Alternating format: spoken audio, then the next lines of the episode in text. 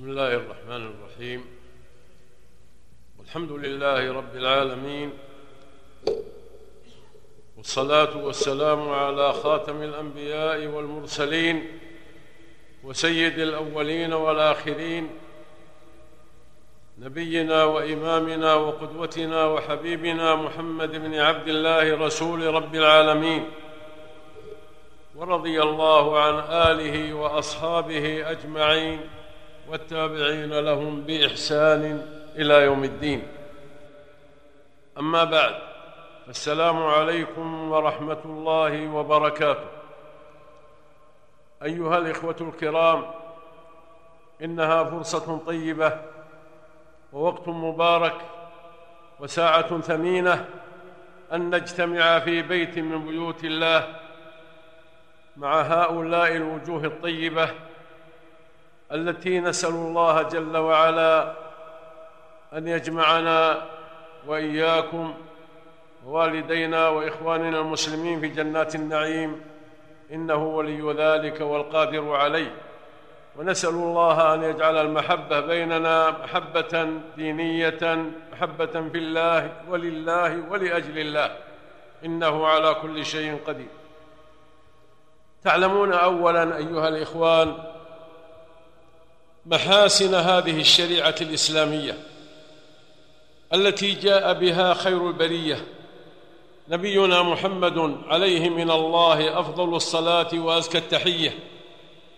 جاءنا بهذه الشريعة الغراء بهذه الشريعة السمحة بهذه الشريعة الخالدة بهذه الشريعة الكاملة. التي لم تترك شاذة ولا فاذة إلا نبأت عنها. كما قال النبي صلى الله عليه وسلم ما تركت من سبيل يوصل إلى الجنة إلا بينته لكم وأمرتكم به. وما تركت من سبيل يوصل إلى النار إلا حذرتكم عنه. فهذا من كمال شفقته. صلوات الله وسلامه عليه كما وصفه ربه جل وعلا في كتابه الكريم في قوله لقد جاءكم رسول من أنفسكم عزيز عليه ما عنتم حريص عليكم بالمؤمنين رؤوف رحيم فرأفته ورحمته صلى الله عليه وسلم مختصة بأهل الإيمان. نسأل الله أن يجعلنا وإياكم منهم. كما أن غلظته وشدته مختصة بأهل الكفر والنفاق.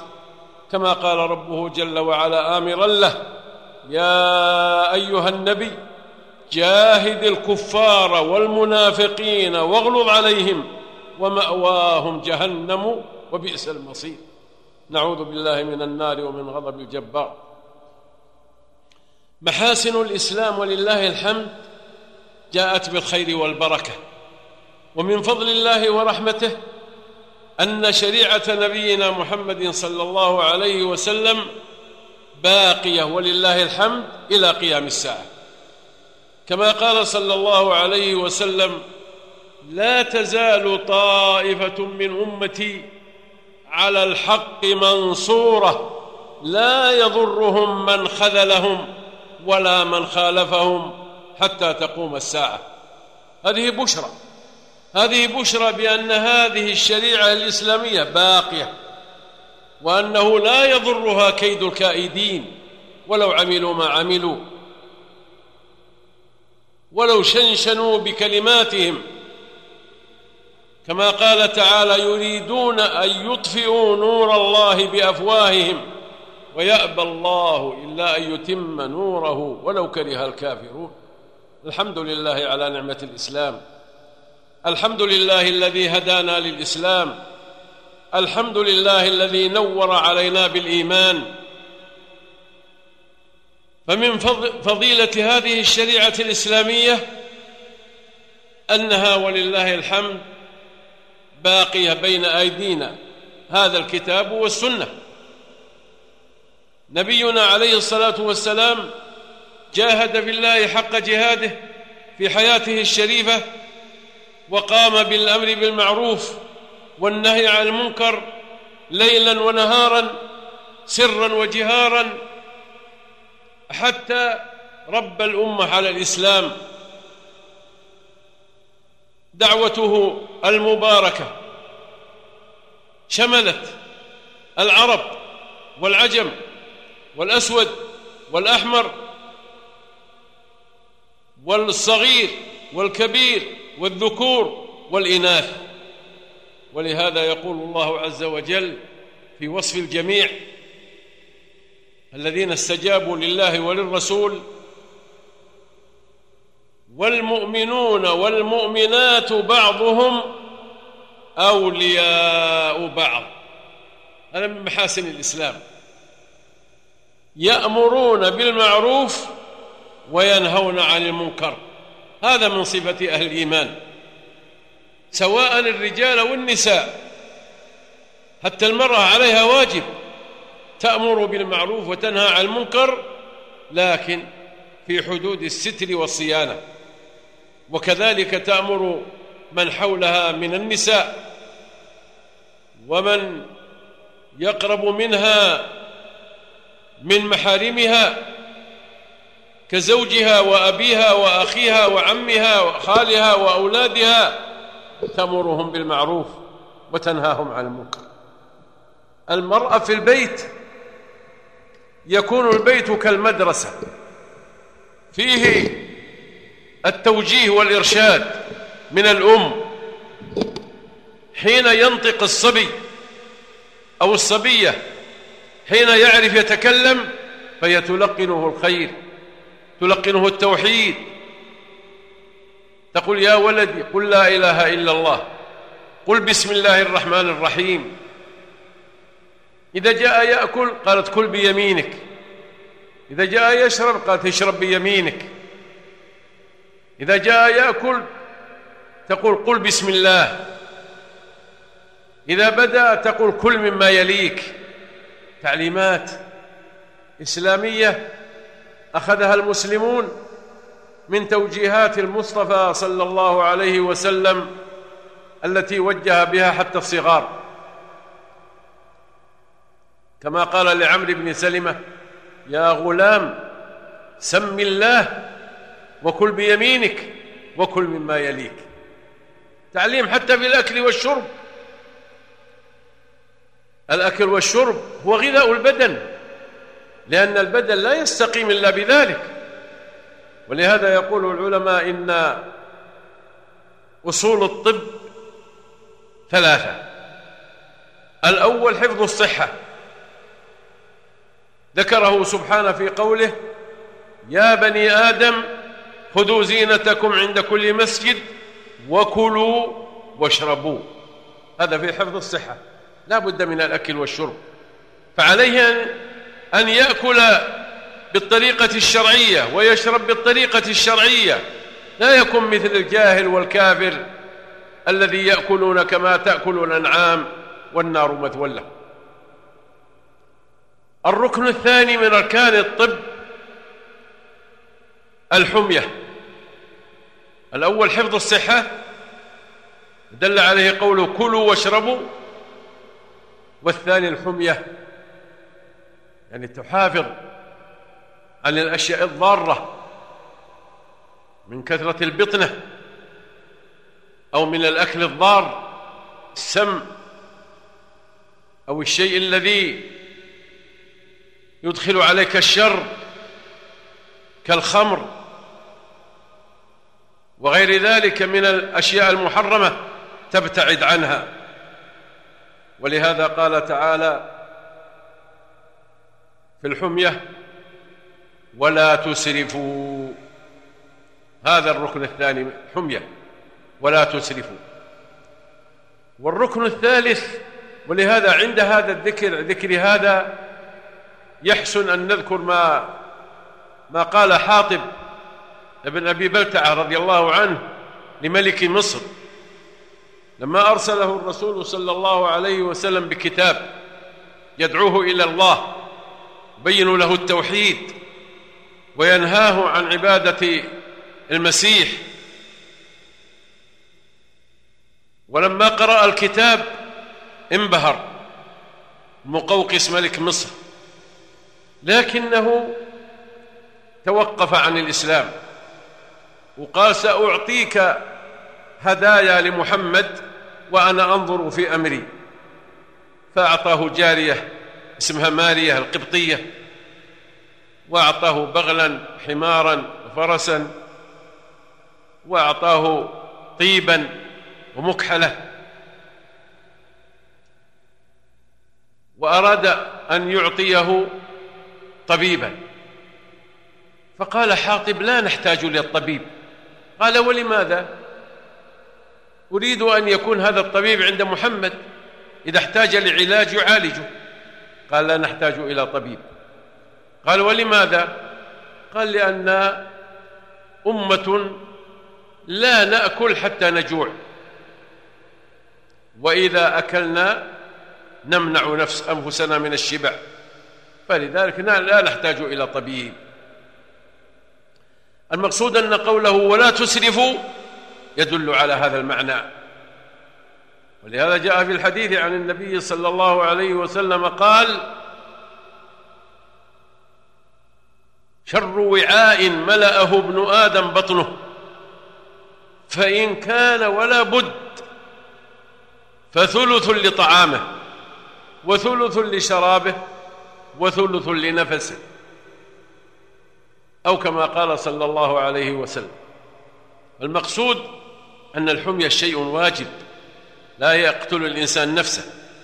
ولهذا يقال في بعض الحكم لو سئل أهل القبور ما الذي أوردكم القبور؟ قالوا التخم. ويقولون إن المعدة هي بيت الداء وأضر ما يكون على الإنسان إذا أدخل الطعام على الطعام قبل أن يهضمه. ينتج منه مساوي ومضار. وآلام وأمراض تارة على الأمعاء تارة على الكبد تارة على الصدر تارة على العينين تارة على الأذنين تارة على الأسنان وغير ذلك.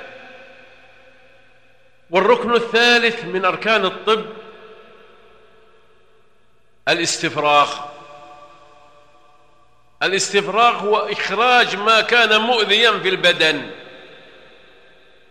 ما كان مؤذيا يدخل فيه الحجامة والفصل والعملية الشق.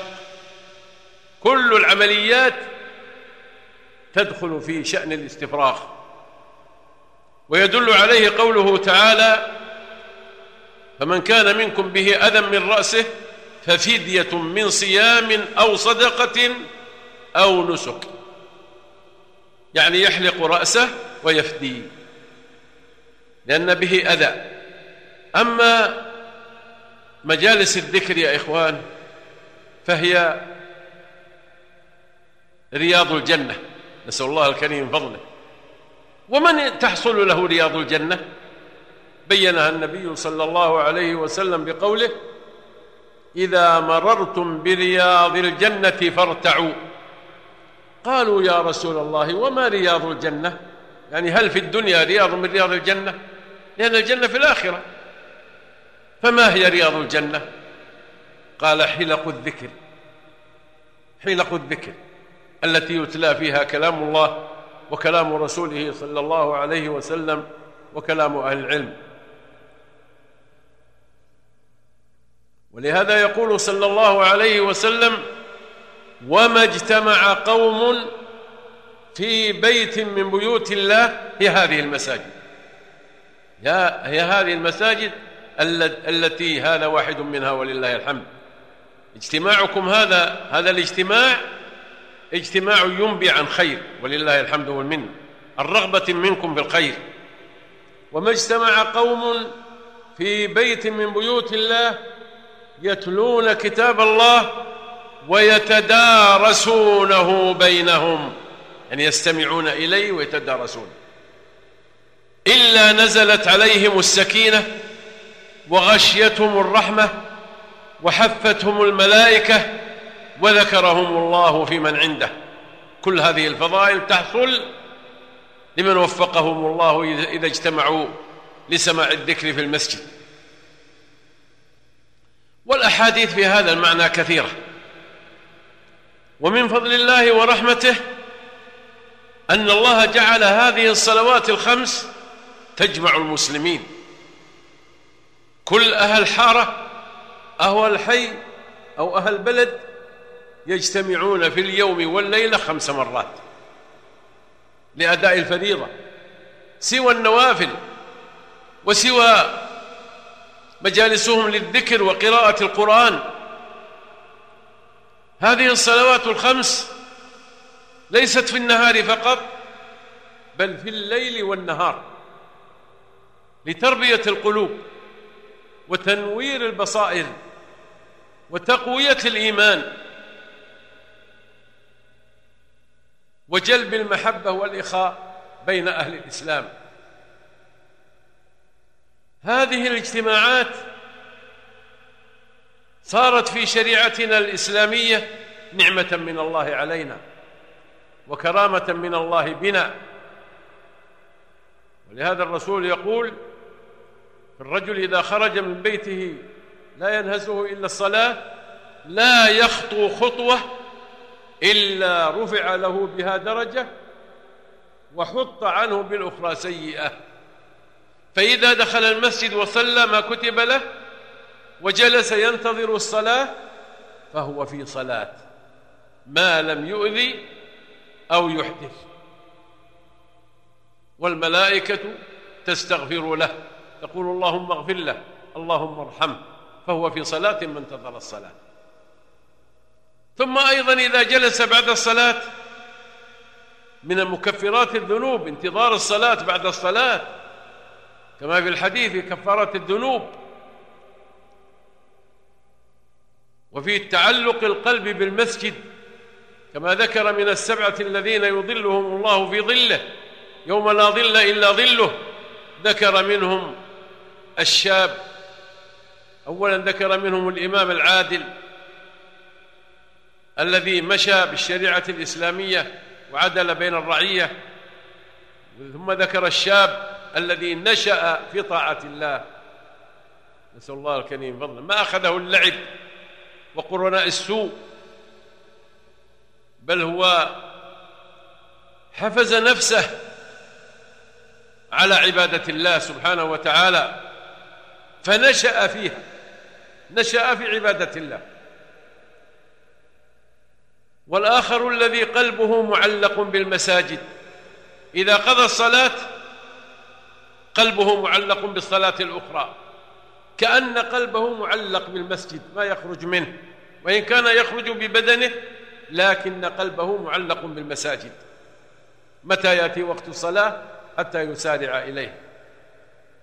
وذكر منهم الرجل الذي دعته امرأة ذات منصب وجمال فقال إني أخاف الله. منعه خوفه من الله أن يقع في الشهوة المحرمة. وذكر منهم الرجل الذي تصدق بصدقة فأخفاها حتى لا تعلم شماله ما تنفق يمينه. وذكر منهم الرجلين اللذين تحابا في الله اجتمعا عليه وتفرقا عليه. نسأل الله أن يجعلنا وإياكم المسلمين منه وذكر منهم الرجل الذي ذكر الله خاليا ففاضت عيناه يعني بالدموع وليس عنده أحد. إنما هو خال بربه. لما ذكر ربه فاضت عيناه بالدموع. ومن فضل الله ورحمته أيضا يا إخوان تكرر هذه الصلاة علينا في اليوم والليلة خمس مرات ثم هي أعظم شعائر الإسلام الظاهرة. الصلاة أعظم شعائر الإسلام الظاهرة ولهذا الرسول يقرنها بالتوحيد. كما يقول أمرت أن أقاتل الناس حتى يشهدوا أن لا إله إلا الله وأن محمد رسول الله ويقيموا الصلاة ويؤتوا الزكاة. فإذا فعلوا ذلك عصموا مني دماءهم وأموالهم إلا بحقها وحسابهم على الله عز وجل. فهذا الفضل العظيم وهذا الشرف الكبير يا إخوان لا يفوتنا لا نفرط فيه. علينا أن نغتنم الفرصة والحياة لأنه كما قيل إذا أصبحت فلا تنتظر المساء وإذا أمسيت فلا تنتظر الصباح. وخذ من صحتك لمرضك ومن حياتك لموتك ومن غناك لفقرك. يعني كل هذا لا بد أن يأتي عليك يا ابن آدم. لا بد من الموت. وقد يأتي المرض فيعجز الإنسان يقوم يصلي فيغتنم الفرصة ما دام أن الله أقدره. ثم هذه الصلاة أيضا فيها أنواع العبادة. فيها قول اللسان تكبير الله أكبر. التعوذ من الشيطان البسملة قراءة الفاتحة قراءة ما تيسر الركعتين الأوليين مع الفاتحة تكبير الركوع الله أكبر. تسبيح في الركوع سبحان رب العظيم عشر مرات. وأدنى الكمال ثلاث. ثم إذا رفع قال سمع الله لمن حمده. ربنا ولك الحمد. حمدا كثيرا طيبا مباركا. وإن حصل يقول ملء السماوات وملء الأرض وملء ما شئت من شيء بعد فحسن. الرسول صلى الله عليه وسلم كان قيامه وركوعه وسجوده وجلوسه بين السجدتين قريبا من السواء. في حديث البراء قال ما خلا القيام والقعود.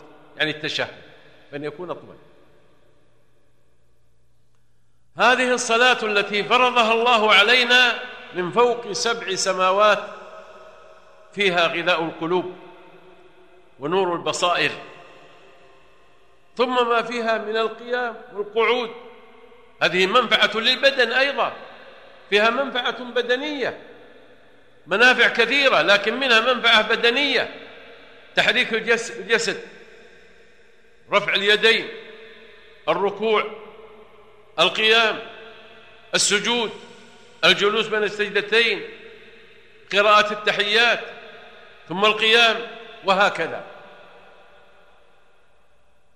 فضل عظيم عبادة تحصلها وراحة للبدن تحصلها كما قال النبي صلى الله عليه وسلم وجعلت قرة عيني في الصلاة.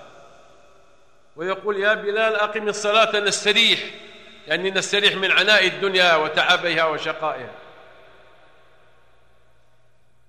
ثم أيضا هذا المصلي حينما يكبر ويستفتح بأي استفتاح كان سبحانك اللهم وبحمدك وتبارك اسمك وتعالى جدك ولا إله غيرك أو الاستفتاح الذي روى أبو هريرة اللهم باعد بيني وبين خطاياي كما باعدت بين المشرق والمغرب.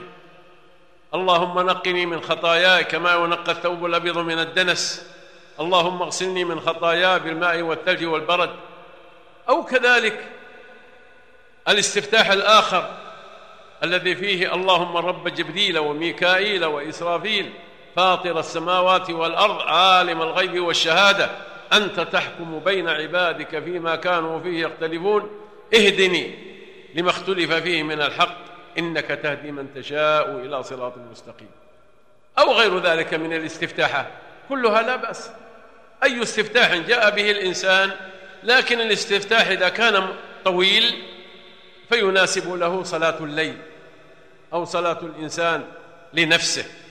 قوله صلى الله عليه وسلم أيكم أما الناس فليوجز فإن فيهم الصغير والكبير وذا الحاجة وإذا صلى لنفسه فليطول ما شاء. إذا صلى لنفسه فليطول ما شاء. ثم إذا أنه استفتح تعوذ من الشيطان. لأن الله يقول فإذا, فإذا قرأت القرآن فاستعذ بالله من الشيطان الرجيم. حتى يبعد عنك العدو. العدو المبين. الخبيث. القواد. لكل مجرم إلى نار جهنم. احذر أن يستولي عليك. احذر أن يشككك. احذر أن يزين لك الشهوات. احذر أن يثبطك عن الطاعات. كما قال ربك جل وعلا إن الشيطان لكم عدو عدو فاتخذوه عدوا إنما يدعو حزبه ليكونوا من أصحاب السعير. ثم إذا تعوذت من الشيطان تقول بسم الله الرحمن الرحيم سرا. كما قال أنس صليت خلف النبي صلى الله عليه وسلم وأبي بكر وعمر فكانوا لا يجهرون ببسم الله الرحمن الرحيم. تقوله بينك وبين نفسك سواء كانت سرية أو جهرية كذلك الإمام والمنفرد بينه وبين نفسه. ثم بعد ذلك يقرأ الفاتحة الحمد.